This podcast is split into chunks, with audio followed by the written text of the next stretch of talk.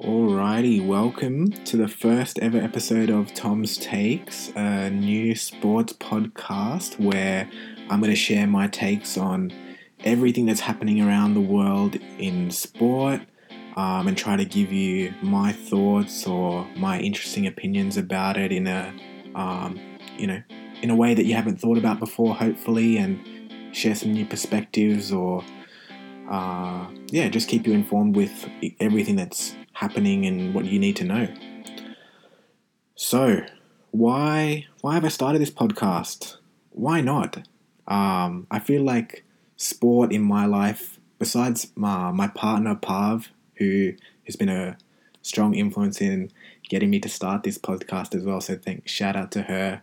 Um, you know, apart from Pav, I think sports is the next biggest thing in my life, and you know, I'm always talking about sports to everyone that I meet and run into and my good friends. So this, I thought this would be a great opportunity and good place to put some more of those thoughts out into the world and I don't know, hopefully grow a little bit of a community um, who shares um, a similar love of sports and you know I, the whole podcasting thing intrigues me and I like to learn new things so why not why not learn new things, be challenged, be challenged by others, learn from others, keep evolving and growing. That's that's the main thing for me. Years old. I live in Sydney, Australia. Um, I'm a physiotherapist. I am a PhD student, so I'm doing research at the moment. Um, I'm teaching at university as well, teaching other young physio kids how to be physios, which is very cool, very exciting, something I'm really passionate about, but is uh, really challenging and, and scary too. Um, crazy, but really enjoying that. And I love sports. I'm so into sports. I not playing anything currently, but I previously played, you know, soccer, bit of netball, touch football, cricket, rugby league, rugby union, basically every sport.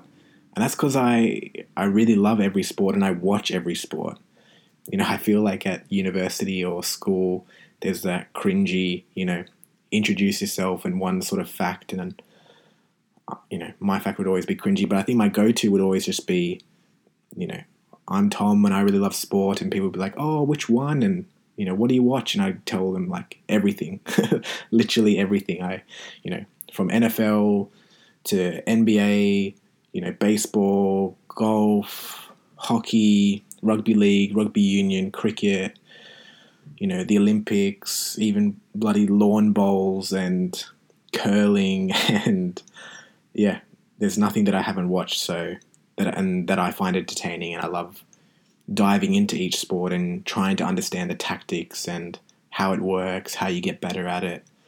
Um, yeah, that's really entertaining to me.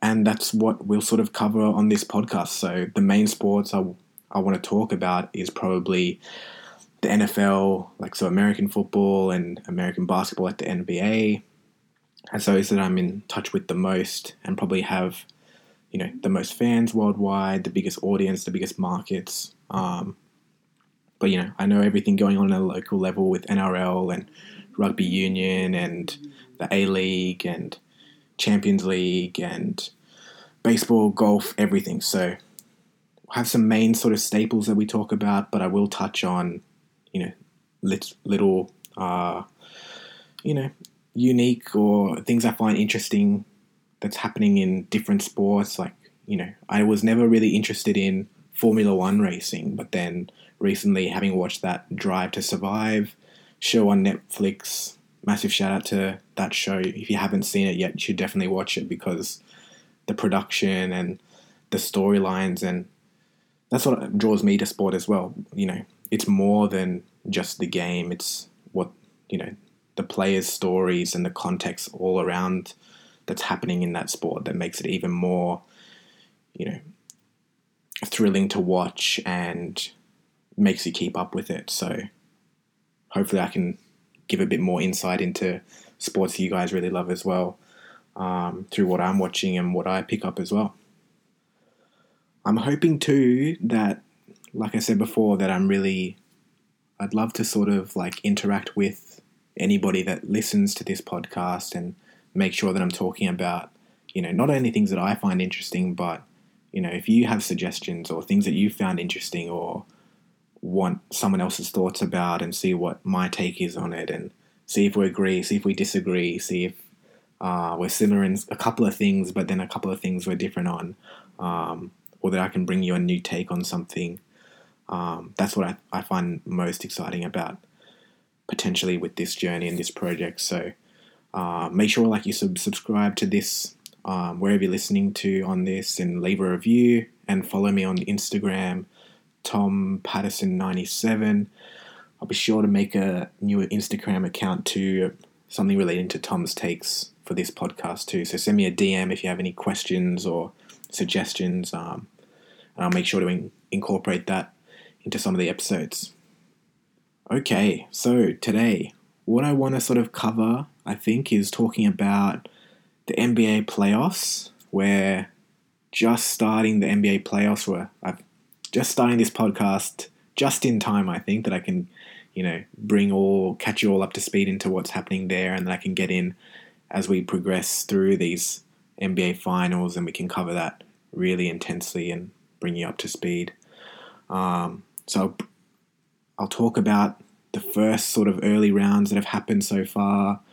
Um, and then another big event coming up in the NFL is the NFL draft. So later in this episode, I'll give you some of my takes about the NFL draft and what that is, why it might not be as exciting as, or there's not as much hype as last year or the year before uh, compared to this draft that's just about to happen, and why that is.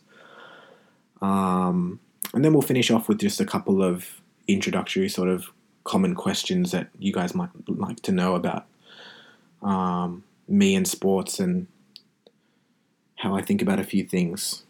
So it is the NBA playoff time right now.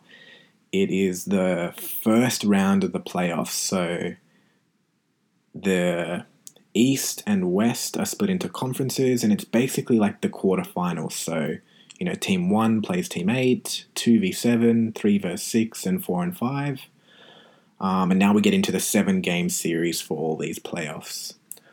So, starting off just a few days ago, we had massive result and a clean sweep with the Boston Celtics in the East, who are the number two team, sweeping, humiliating the Brooklyn Nets big super team who had much hype coming into this year with that big three of Kevin Durant, Kyrie Irving, and James Harden. Uh, you know, James Harden hasn't been there for a month or so. He got traded recently, but that's how they started the season off. They traded that James Harden for another to supplement that or restore that big three with Ben Simmons. And we'll get into that in a moment. But we've just seen that playoff series, those playoff games finish up. Uh, yeah, Boston winning 4 0. Crazy sort of series. Like, you know, Boston, the higher seed, playing two games at their home court first in Boston. Brooklyn was up in both those games big and just had lots of turnovers, careless sort of plays. You know, Kyrie Irving and Kevin Durant not really stepping up wanting to just kind of play hero ball, thinking I'm the best player, and they are so talented, and I, you know, rightly so. They're great players. It's not a knock on them, but I thought they could have involved the other guys. You know, there's five guys on the floor. There's still only two of them. You know, involve your teammates. Like Boston played great defense. You know, they were very physical, got their hands on these guys. Um, you know, shoving them around a little bit wearing them down, tiring them down throughout the series. But often, you know, for Brooklyn Nets, Kevin Durant and Kyrie Irving, their best two players, they were getting double teamed throughout the series. So, I don't know. I would have liked to see more adjustments from the head coach and from those great players, you know, KD and Kyrie, to hand the ball off more, get their teammates going, have them hit a few threes or get them going, make them aggressive in in the paint area close to the basket, so that they can get rid of some of the double teams. Because you know Boston played smart. They that's a good tactic from them. Going make someone else beat you. I understand you're like the best player in the world, basically. Well, these two, you know, top 10 in the league right now. Make the other three players or whoever is on the field, make someone else beat you, make them hit shots. Um, so it's a great tactic. Every time Kyrie or KD went up to shoot, there was two, three Boston players also going up to contest it. So a lot of pressure, a lot of block shots, a lot of turnovers, um, and it it got to them. I think Brooklyn wasn't expecting that. It took them too long to adjust. Boston won those two games at home. Brooklyn came into the third and fourth a little bit rattled, a bit tired, still thinking, you know, oh, you know, KD and Kyrie, they're so good. They'll just win us the game. They're our heroes. They'll just put us in the backpack. They'll carry us to the victory. You know, didn't work out. Um, so it's it's going to be really interesting to see what these Brooklyn Nets do in the off season because they've paid these guys so much money, you know, 40, 50 million dollars a year to come and play for this team. And when you do that, you can't really build a good team around them. And that's what happened to them last year. They went out in the playoffs in, you know, basically the semifinals or the finals of the East Conference. But they didn't have a bench. They didn't have other guys who they could count on. And teams did the same tactic last year. They just were, let me try and shut you down, shut your best players down, and make someone else hit big shots. And they couldn't, they either missed the shots or they couldn't get them involved. So, you know, big credit to Boston. They have uh, a guy, Marcus Smart, who is the defensive player of the year. So he really showed up and you know covered those guys really good, covered the Brooklyn Nets, whoever he was guarding really well, um, and they just have more of a complete team. Know how to get everyone else involved. Jayson Tatum is a young star who's rising on their team, so it's great to see him do well. Um, it'll be exciting, exciting uh, future series with Milwaukee Bucks. I think it's not confirmed yet. I think depending on today's result. But um, Boston's waiting for the winner of Milwaukee Bucks, who won the NBA last year, or Chicago Bulls. But it's likely that it's going to be Milwaukee Bucks as they're up in that series at the moment.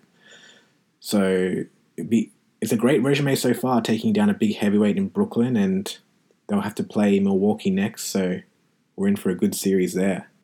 Something with the Nets that I want to address too is that, like I mentioned before, you know, Nets started the season and were predicted by everyone to be the number one team and to win the title as they had, you know, the best, you know, three players in the league all on one on one team. Some would say in that, like I said before, Ke- Kevin Durant, Kyrie Irving, and James Harden. And then about a month ago, there was a big trade involving Philadelphia and Ben Simmons and swapping him for James Harden and some other um, pieces and picks in the draft and that sort of thing.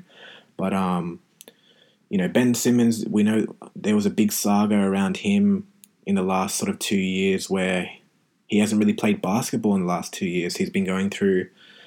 Um, it sounds like a lot of mental health issues, and that's what's been reported from his camp and through Philadelphia. Um, and then it seems like those haven't resolved yet, but a lot of people are I don't know, quite disappointed and quite angry at him at the moment as they feel like he let his team down and he should have played and what's taking so long. And I just, I don't know, I don't see many people making the comment around this, and I thought this would be, you know, an interesting perspective to share, but, and one that I've learned through physio, and it's that, you know, people can understand a physical injury way more than a mental one. Like if someone breaks their leg, their you know their legs put into a, a cast and they're on crutches and you go okay that person i can see why they they're not walking i can see why they're not they're not you know maybe showing up to work or they're not showing up for their sport on saturday sunday but you know someone's going through and i don't know what exactly ben simmons is going through and i think that's what why people should give him more of a break i think that we haven't heard exactly you know, you never know what someone's going through, and until you have all the context to put it all together. You shouldn't be too quick to judge about all that stuff. And you know, I think it seems like there's a lot going on for him in his own personal life, and whether that's you know anxiety, depression, stress, a bit of everything, some other stuff with that. Um, it's way harder for people to understand. You know, you're an athlete, you're getting paid millions of dollars. Just go out in the court, shoot some buckets, put it in the hoop, do it for your team. Um, the one thing that I can understand a little bit of negativity about is it just seems like there's been some wishy washiness with Ben Simmons and Brooklyn at the start of this series because you know leading up to the playoffs Brooklyn was saying oh you know he's still in the not in the right headspace. And I think everyone could understand that or you know people wanted him back but it you can understand that. But then it was like okay he'll be right for the playoffs though and that's what like the coach was saying. That's what the Nets camp was saying. Um, so everyone was like, okay, but even to me, that didn't really sit right. Like, why would a player come back just for the playoffs? Like, it's such a different intensity in the NBA to come back and just play the finals. Like, that's a big ask, and I don't think he would be. I didn't expect him to be ready for that, um, and I think it's unfair to expect him to be ready for that after not playing basketball for basically two years. So mental like mental health is a very uh, like fluid and can change rapidly. You know, people have you know having a bad time and then things start to look better, things start to look up, but you know things can change day to day. Like that's where I think it's hard when Ben Simmons sort of brought a tiny bit on like that on himself a little bit or made it hard for him in that he was saying okay you know, I'm ready to go, but now my back is injured. I've got back problems. Maybe he should come and see me. I'm doing my PhD in low back pain, but you know that's besides the point.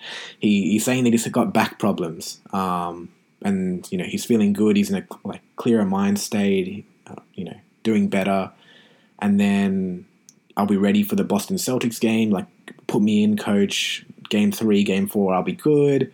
And then he starts saying, uh, nah, I'm not feeling the best. Back's better, but, you know, I'm not in the right headspace or I just won't be able to play, ruling himself out. And I think that's where people, the inconsistency as of wanting Ben, people wanting to see him play and getting paid a big money and being involved in a big trade, lots of hype. People want to see him on the court. And it's more understandable to look at someone, you know, if he'd broken his leg or torn a hamstring and he tries to go out there and he just gives you that look like, oh, I can't do it. And you go, oh, of course, you know, it's too early, you know, his leg's still, a, you know, bone's still healing or that muscle's still a bit torn. It's way harder to see, you know, the cogs in someone's mind and where they're at. And, you know, you can think you're having some, some good days after a really rough period, but then quickly spiral back into that sort of dark place. So it's hard to, I don't know, I don't want to be too hard on him. And I think a lot of people are jumping on his back and probably hurting his back more. Um, so yeah, I think it'll be, he's in a good position now to take this off season, really try to get his body and his mind right and return to being a great player because when we last saw him on the basketball court, um, you know, he was a, a really like he was a defensive player of the year, um, and can move and transition the basketball really well, and is um, can dunk the ball, can score points. Still needs to work on his shooting a little bit, but um, we'll see. I'm excited to to see him and how he develops this off season shifting gears now to another matchup in the playoffs in the NBA still. Another interesting one has been over on the West Coast, the number one team, Phoenix Suns, who have won the most games this year in the regular season and set a franchise record for their uh, team winning the most games ever in history in like for their team um, in a season. They're playing the New Orleans Pelicans. Um, and I think everyone going into this would have thought, oh, this one should be a sweep too. You know, Phoenix has been amazing. They last year lost. They came second. So Milwaukee Bucks defeated the Phoenix Suns last year in the NBA Finals. Phoenix have gotten even better since last year. They'll easily take care of the Pelicans. And first game went like that. They cruised through and on home court, like handled business. Then in the second game, they still won the game, but their star player, Devin Booker, young guy, absolute freak athlete, can score the ball from anywhere in the court. So so fun to watch. He um, got injured. He pulled his hamstring about halfway through the game and went off. He hasn't been back since in this series. And since then, the Pelicans have been winning games. So they won the next two, even up the the series two all. And then just yesterday or the day before, Phoenix won game five, so they're winning the series three to two. Uh, so in NBA series, it's first to first to four wins. It's a best of seven, uh, if needed.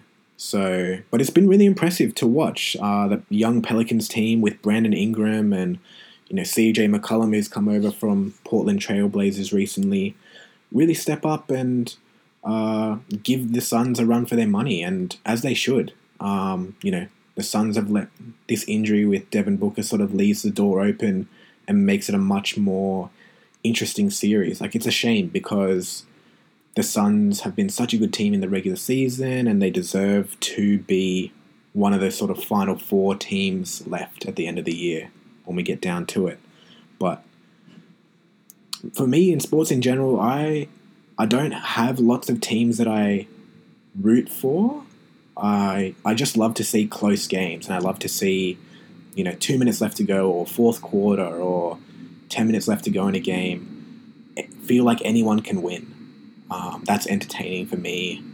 Um, you know, not knowing what the outcome is going to be, and why live sport is so exciting. I feel like back in the day, I would try and record, you know, NRL games or soccer games and watch it back later. But if the game had already happened and it hadn't been spoiled for me, I would still catch myself, you know, skipping ahead five minutes and going, oh, is there a goal yet? Or let me just get to the last 20 minutes, see if it's close, see if it's interesting. Um, yeah. Anyway, the sort of comparison that I thought of was that the Pelicans and their bench, you know, have been stepping up, and the two star players for the Pelicans, Brandon Ingram and CJ McCollum, have been able to get the other guys, the other three guys on the team, um, when they're on, to be on and hit their shots and involve them, get their confidence up. And, you know, they've been double teamed as well. Pelicans know this is the number eight team. They're number eight for a reason. They only have a couple of good players. Let's double team them and make someone else win. But these young Pelican squad have been smart enough to find ways around it. Um, passing the ball well, um, getting these guys involved, hitting their shots when they can, being really efficient, not turning the ball over. It's been great to see. Um, so Pelicans need to win this next game. They need to win the next two if they have a, if they're going to win the series. But really, they've got home court advantage in Game Six. It's back in New Orleans, so they really need to take care of business at home and force it to a Game Seven and just see what happens. Um, but I've just been really impressed to them and thought it's an interesting comparison when you know the Pelicans, the number eight team's bench, is shining brighter than Brooklyn's bench and and stepping up in big moments and you know at least winning some games in the playoffs. So great to see. Man, another interesting series has been the Dallas Mavericks, who are the number four team in the West, playing Utah Jazz, who are the number five team, or who are, you know, Pav knows that I like to call the Utah team their proper name, which is the Utah Ass. And sorry for that language, but, you know, it's appropriate because they really are ass. They play like that. They are so idiotic and their tactics in this series uh, have just been that they've just been head scratching. Uh, you know, I, I feel like I could coach this Jazz team better than they're being coached right now. Um, and they just wa- they just waste star talent. So again, they're another team with two big stars on the team, like Donovan Mitchell a short sort of shooting guard who can hit a lot of threes, uh, great dribbler, can score layups, and is a good scorer. Then they have the big Frenchman Rudy Gobert, and he is sort of like a poor man's Giannis Antetokounmpo uh, from the Milwaukee Bucks. He you know, plays in and around the paint, close to the basket in that post area, scoring a lot of dunks, and really great defender over the last few years. Been in first All, NBA team defender, um, is great around the basket and the rim at blocking shots. But what has been so mind boggling with the Jazz and coming into this series, Dallas did something stupid in that in the last game of the series, their star player, Luka Doncic, on the Dallas Mavericks, played instead of resting, and he actually injured his calf muscle in that game. You know, didn't need to play that game, wasn't really going to impact the standings, played it anyway, got injured, and it's like, oh, going into it before the games had even been played, looking at that matchup, it's like, oh, okay. Are the Utah actually going to handle business? And they're playing basically like scrubs out there or Dallas's second team, like a bunch of nobodies. They don't have their star player in Dallas anymore. They really should, you know, maybe even sweep Dallas. That's what it comes down to. But Dallas actually won uh, the first couple games and are taking a big lead in this series as Utah's tactics, man. So Dallas are playing really short shooting guards, so people who are good at scoring from three and running around dribbling, rather than really tall uh, basketball players like centers and power forwards who are good at like working in the paint, dunking players like like a player like Shaq or something. Um, but Utah keep this their big rim defender Rudy Gobert and they basically like doggy doggy guard him. That's like an Australian term when we play tip and that sort of thing. But basically, he's a stick in the mud underneath the basket, basically like a scarecrow, just with his hands up. They leave the whole middle of the court available, and Dallas just goes, "Okay, we'll just shoot." You know, uncontested baskets then, uncontested threes. We'll walk in, score easy baskets, and it's like you, these Utah ass players and the coach are standing there like air traffic controllers with the neon signs waving him in. Come down the runway. This is the scoring zone. Pull up anywhere here for a free bucket.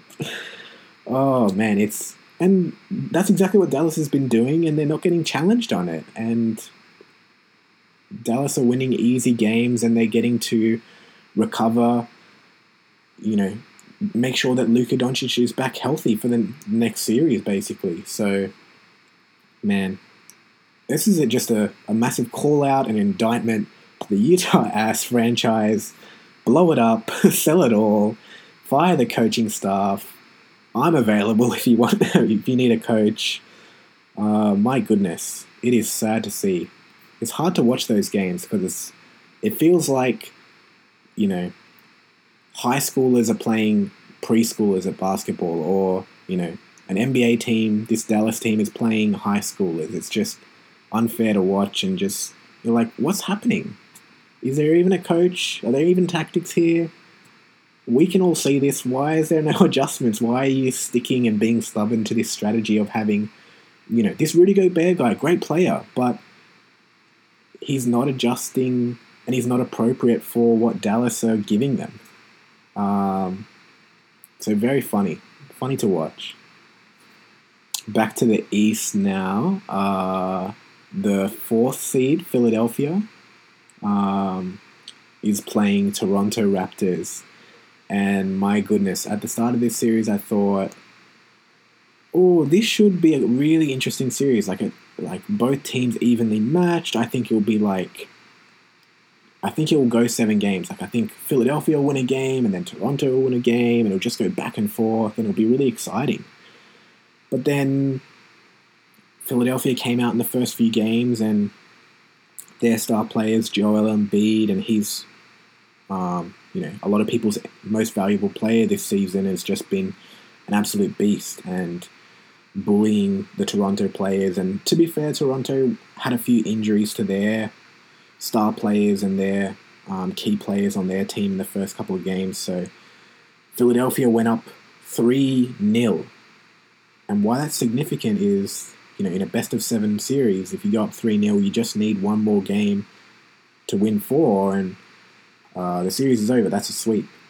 Um, and no one has ever won three games and then lost a series. Like, no team has ever lost three games in a row and then come back and won all four. But oh my goodness, I don't know if you've been keeping up with basketball, but there's so many memes at the moment because Toronto are, doing just that. They won game four, so now it's 3 1. They Philadelphia's like, oh, no worries, no worries. We just lost at Toronto for Game Four. Don't worry, next one's at Philadelphia. It's in our house. We're gonna party. We're gonna eat Philly cheesesteaks, and we're gonna go out on the town and have a big celebration at Game Five when we win that. Oops, they lost Game Five. It's three two, and Game Six is tomorrow. And you just look at the body language of the Philadelphia players when they were playing the last couple games it is not good. They do not come out with any energy. It feels like they don't want to win. It feels like they're just waiting for Toronto to wave the white flag. And the thing about Toronto is they are always going to be physical and they are never going to lie down. They're not going to give up. Uh, so that's just not them. So I think Toronto, when they go back for game six in Canada, they're going to take care of business, make it 3 3, and we're going to come back to Philadelphia for a game seven. And my days, I think we might have the first ever moment in history where a team like the Toronto Raptors were down, lost the first three games, but still came back to win the series in game seven. Man, that will be the biggest choke in sport history if that actually happens.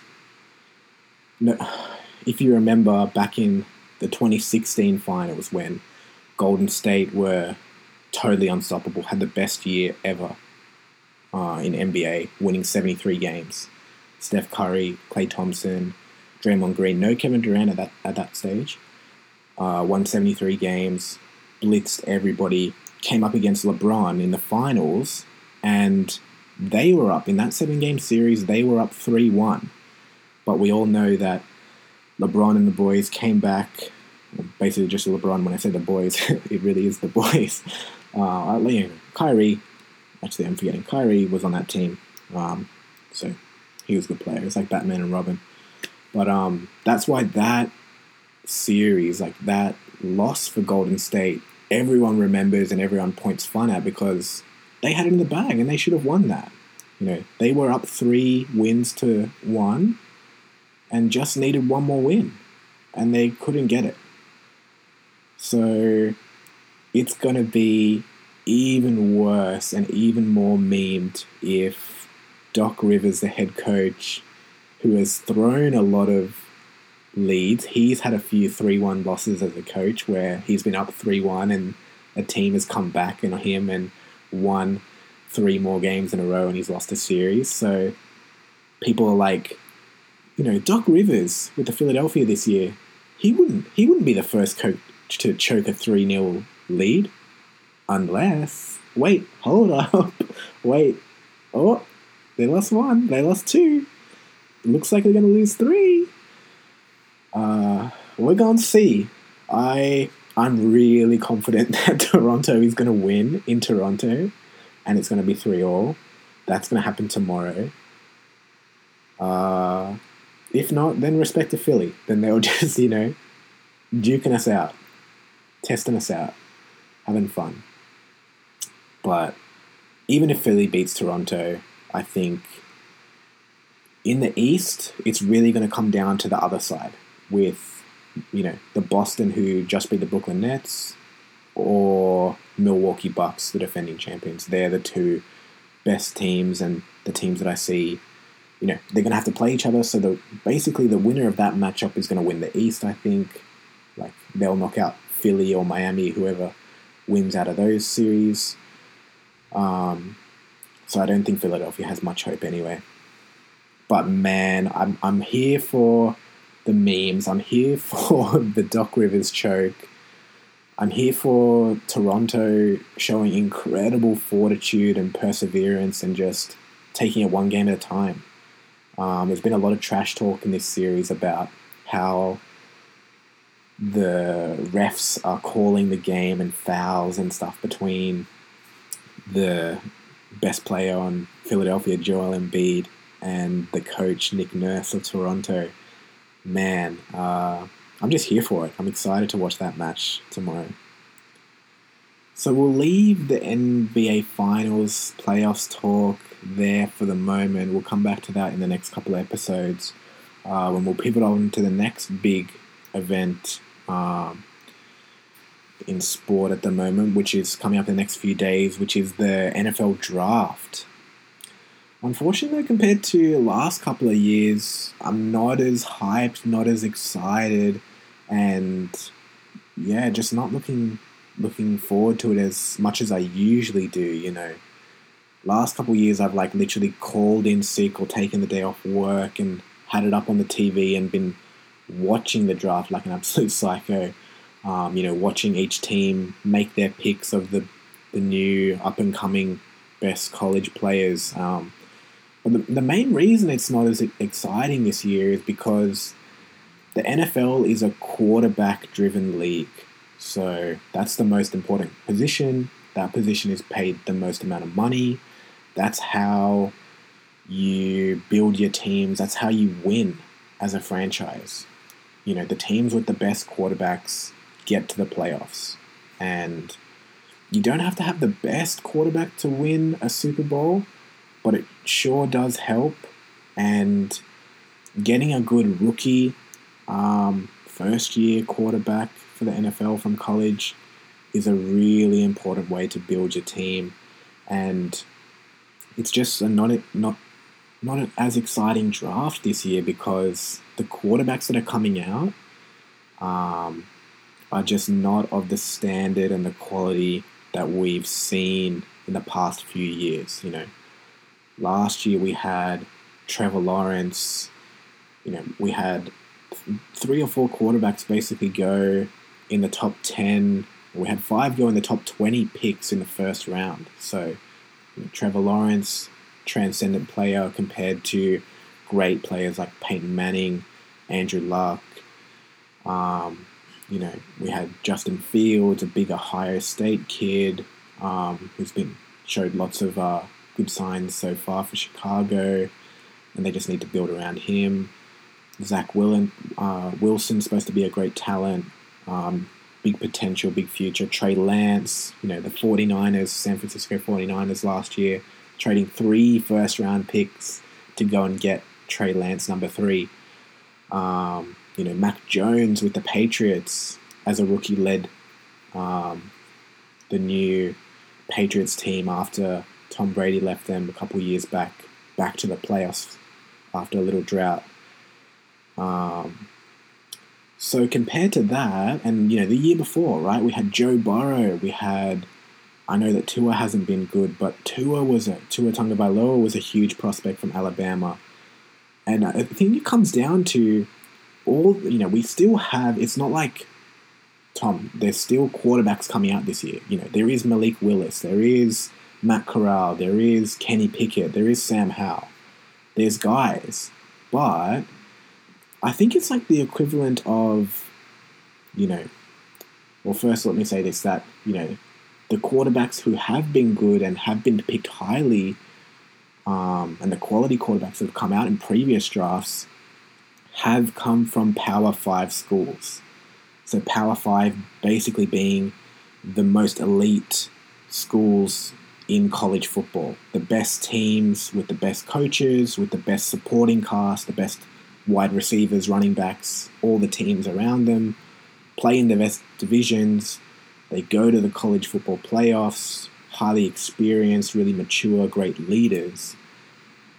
And it's like the equivalent of this year, you know, we have all these graduates or students, you know, if we had all the students in, you know, New South Wales or Australia get picked or allocated to jobs, it's like this year we're picking students only from, you know, year 11, year 12, and TAFE And, you know, not to shit on TAFE or year 11, year 12 students, I know that we have, you know, lots of bright kids and, you know, really diverse and um, cool people that that are still smart and can do lots of things, but college football is very elitist and it's the equivalent of we've had these previous drafts where all these quarterbacks have come from Sydney Uni or New South Wales Uni, um, really respected institutions who are known for nurturing and building young talent and who really try and test them um, and that NFL scouts and general managers and coaches look at and go, yeah, we we can feel more sure about him. Um, yeah, we've seen what he's done. He's got experience. He's got wins under his belt. He played with a big coach or played with a really good team with other NFL prospects and talent rather than just, oh, should we take a chance on this TAFE kid to come and be the first year lawyer, the first year physio, or the first year doctor. Why don't we we go with the university kid? And you know, I'm not saying it's that's right. That's just a system that's in place, and that's sort of like the comparison that I can make to it. That we have previously, you know, a lot of quarterbacks coming from schools who have made the playoffs and won championships and the elite of the elite. And then you might go, well, where are those quarterbacks this year? They're not ready yet. They're not eligible for the draft. So to be eligible for the draft, you have to be in your final two years of college. So we're in this transition period where we had lots of big names, like I said before Joe Burrow, Trevor Lawrence, uh, Justin Fields, um, Zach Wilson, Trey Lance, Mac Jones, big names. And now we have all the kids from the non Power 5 schools who are quarterbacks coming out in this draft. And they're still talented, but they're going to take more work and it's going to be riskier picks. Um, yeah, and there's just a lot of unknowns, a lot of development with them. So I think that scares teams, and that's why it's not as hyped up as much. The top picks are going to be a lot of offensive linemen, defensive tackles, wide receivers, cornerbacks, some defensive players, um, rather than the staple sort of quarterbacks that we're used to seeing. So, I don't know, it'll be interesting to see which teams pick where and what's that's like, how it all shakes out. Another thing that fascinates me about the draft every year is like the process that happens with trying to get the best value in what position you're in. So basically, you know, there's six rounds, six, seven rounds, and the order that teams will pick, like, you know, each team at default will get one pick in each round unless they've previously, like, traded it to other teams for players or traded during the draft for other picks or players and that sort of thing. So, how it works is it tries to equalize the league um, or the system. So, the team with that lost the most games last year, which was Jacksonville Jaguars. Um, so like the worst teams every year are given the highest pick, get given preference, um, get you know number one, number two, number three picks, and it goes by order of wins. Like if you lost the most games last year, then you get the first overall pick. The team that won the Super Bowl will get the very last pick in in the first round. And then again, so, like I said before, teams can trade around different picks. It can switch up a little bit. I don't know. You have the team that just won the Super Bowl, the LA Rams. Their philosophy is uh, f them picks, like screw them picks. Um, they like to trade around, trade away a lot of their draft picks, like their first, second round picks, and rather give them to other teams and in exchange take their best sort of veteran players to build up their squad that way. Whereas, you know, teams like the Patriots or the Colts or Philadelphia, Saints, um, Tampa Bay really like to build their teams through the draft invest in young guys, develop them, turn them into big superstars. So there's a couple of different philosophies with the draft, and lots of GMs and coaches at this time of year, scouts as well, are really thinking about, you know, what number is our pick from this 32 teams, so first to 32, and who are we going to take, and like giving them a grade, like on a paper, like we're giving him a 10 out of 10 or a 9 out of 10, or he's an A plus, or you know, we like this player, we think he's like a B or a B minus are other teams high on him? Do other teams like him? Who's he talking to? Um, you know, what positions do we need for our team? Where do we need young guys?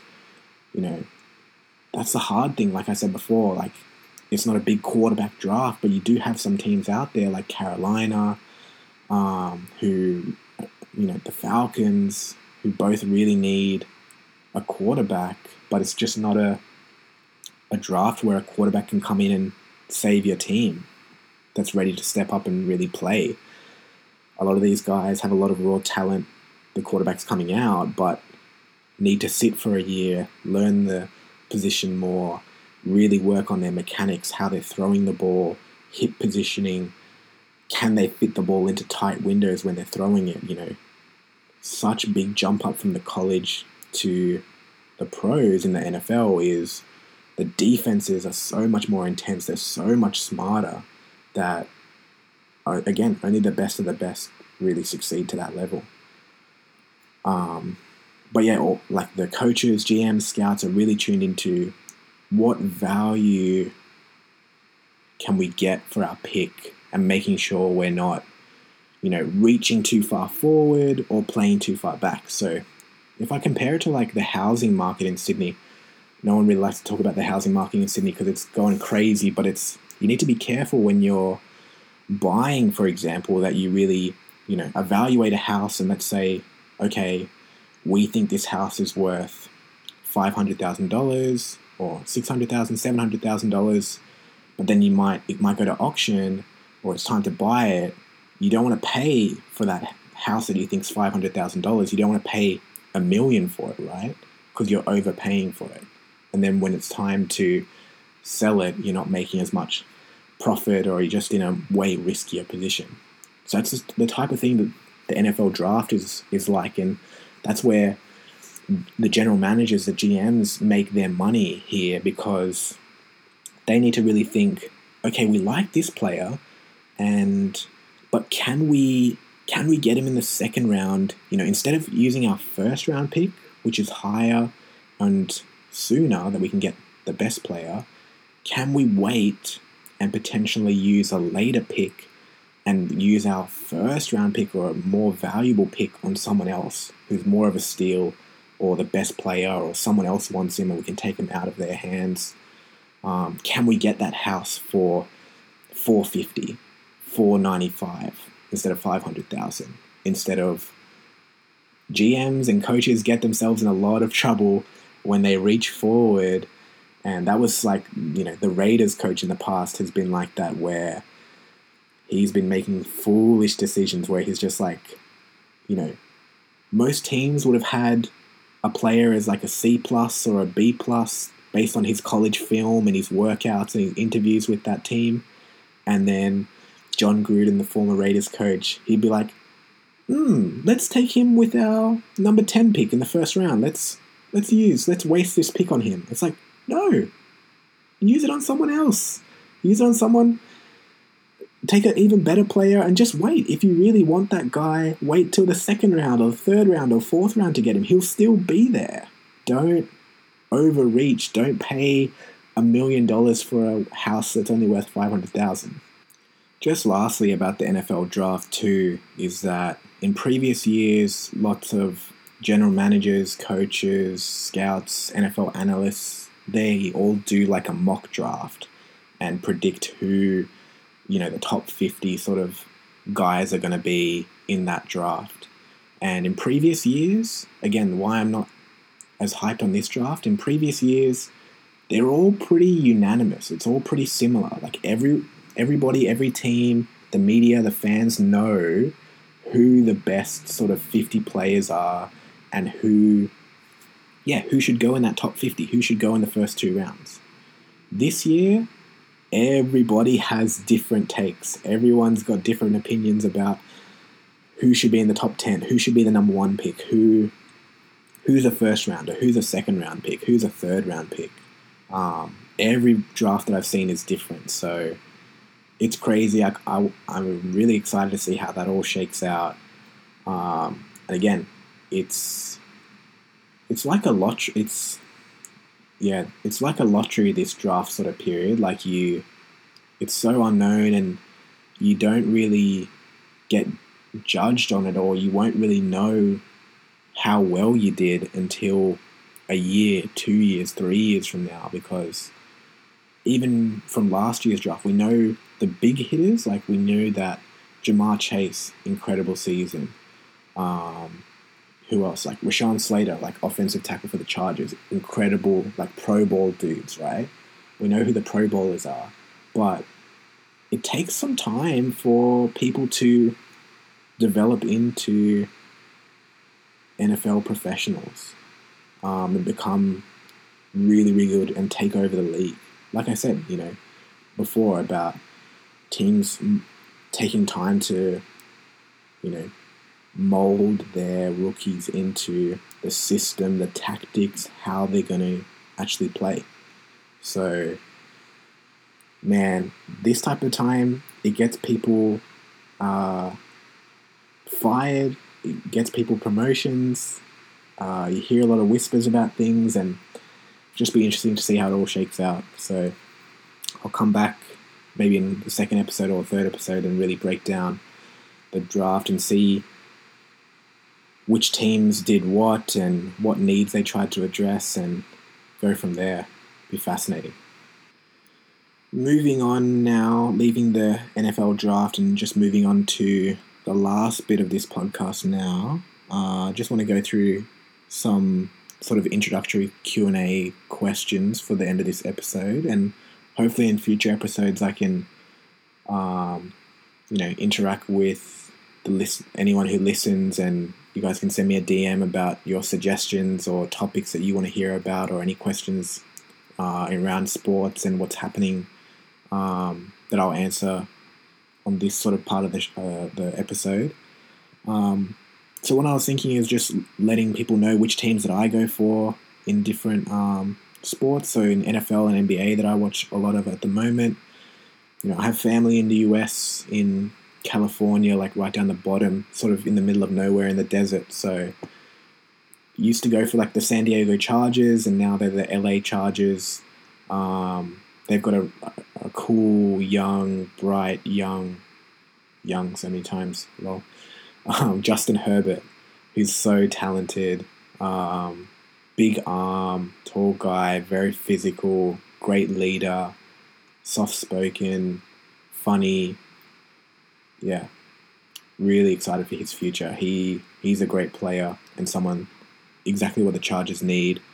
They've been through so many heartbreaking seasons, um, but again, also I really like the Arizona Cardinals and both you know the LA Chargers and the Cardinals are both about halfway in between where my family lives out in the desert. So I kind of have a little bit of affinity for both those teams, and I, I do really like Kyler Murray.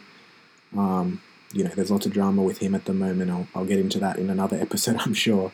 Um, and want to see how that shakes up with his contract and yeah, how that all resolves. Um, but I do like those two teams in the NFL. NBA, I do kind of bandwagon the Golden State Warriors a little bit. They're just like so fun to watch, and especially now that Klay Thompson's back and Steph Curry's back to his normal self, like they're shooting the ball so well and so entertaining to watch. Um, but I do like to just watch and go for root for different storylines and sort of players that I that I like or want to see do well. So, you know, I like Damian Lillard. I like watching you know Ja Morant. Um, you know, Devin Booker. Want to see the Suns do well this year. Um, Toronto's been a great story, trying to come back from and force this choke out of Philadelphia you know, Jokic at Denver Nuggets, he's been incredible to watch. Um, yeah, exactly. Like just watching different players who I find impressive or like their storyline or just know a little bit about, and rather than letting myself get heartbroken by a specific team. um, similar to like NRL here in Australia, like was born in Canberra, so I have a you know connection with Canberra Raiders and like to see them do well, and then live the closest team to me in Sydney here is Parramatta Eels. Um, but with like with you know both those NFL teams and the NRL teams always seem to pick teams that break my heart. And every year it's like, it's their year, it's their year, we're going to do well. And they actually do start the season well. You know, Arizona going undefeated last year for quite a while, Chargers doing well. Then Chargers not making the playoffs, choking it away. Arizona choking away first place, and you know, basically like pooping the bed in the playoffs game. Worst outing by them.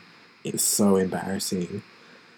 Parramatta Eels, again, haven't been good since Peter Sterling, basically. Every year is our year, and then find a way to, you know, sneak into the top eight or the top four, and then, again, absolutely choke away the season. Stupid turnovers or errors, losing in the last minute. That's similar to Canberra Raiders as well. So, again, I think not being too attached to a team is, is good for me. Otherwise, I'll end up crying about it. So, um, just liking different players from around the league. And I don't know, with NRL as well, it's like Penrith and the Melbourne Storm just have a chokehold over the league. So may as well just go for them. my um my mum asked me a question because she's traveling to the US soon and was saying, you know, I'm going to San Francisco. Um, just give me any tips or pointers about if someone tries to talk to me about sport there, what should I know? Um, so like the big teams, you know, NBA, Golden State Warriors are in the playoffs. Like they're the San Francisco team. They're the team from the Bay. You know, Steph Curry, Klay Thompson, back in the team. And they've got this young, young kid, young superstar brewing, like a mini Steph Curry. You know, Steph Curry, and Klay Thompson. They're the Splash Brothers. Um, because you know hit a lot of threes, make the net, net go splash. Um, just incredible to watch. They, both of them shoot the ball like I've never seen before and shoot it from the car park. Basically, it's it's crazy. You have to wipe your eyes every time the ball goes in and just check you're not dreaming. You have to pinch yourself when you're watching them. Um, but now they've got this young talent, Jordan Poole, who's like the third Splash Brother now. Was in a pool party, basically. That's what they call him. All the puns intended there. Um, but yeah, he's he's now like one of the three musketeers with Steph and Klay, shooting the ball so well and playing really physical and just ascending into a superstar these these playoffs and end of the season. So I think you know just mention him. He's been so impressive. Um, yeah, they're a really scary team, the Golden State Warriors, when they're healthy. When they have everyone healthy, you know, I think they would have beat Toronto in that championship back in 2019 when Toronto won it if KD and Klay don't go down. And um, yeah, when they're healthy, they're they're unbeatable basically. So mention them. Another team in the NFL, it's huge. Is like San Francisco 49ers. NFL's in the off season at the moment, but there's a their best player like Deebo Samuel. He's like a running back, wide receiver hybrid, young guy, but he's kind of spitting the dummy a little bit at the moment, wanting a lot of money um, and that situation is interesting because he's played he played really really well and was probably the best player in the league last year, but he only did it for one year, and you know it's hard when the market is so big in the NFL and so many other wide receivers and running backs are getting tens of millions of dollars, but they've also been doing it for tens of years or five, six, seven years, and proven I can stay healthy, I'm reliable, I'm productive. So the team's in a tough spot going, we don't want to pay you that much, otherwise we can't build the team how we want, and we do value you though, but this guy wants Deebo Samuel, and the 49ers wants wants the smoke, wants the money, wants the recognition. So I think, you know, you can mention name drop him and see what people think. Just lastly, before I end this episode, I wanted to end it on uh, an interesting thought or observation I've had for a little while now, and I've want to see what, what people think. So you can send me a, a message and see if you agree or disagree or think I'm a psycho. Um, but I have this view that if you're wearing, you know, a clothes or a hat or socks and it has a sports team logo on it, that you should, it's your responsibility to know at least a little bit about that team.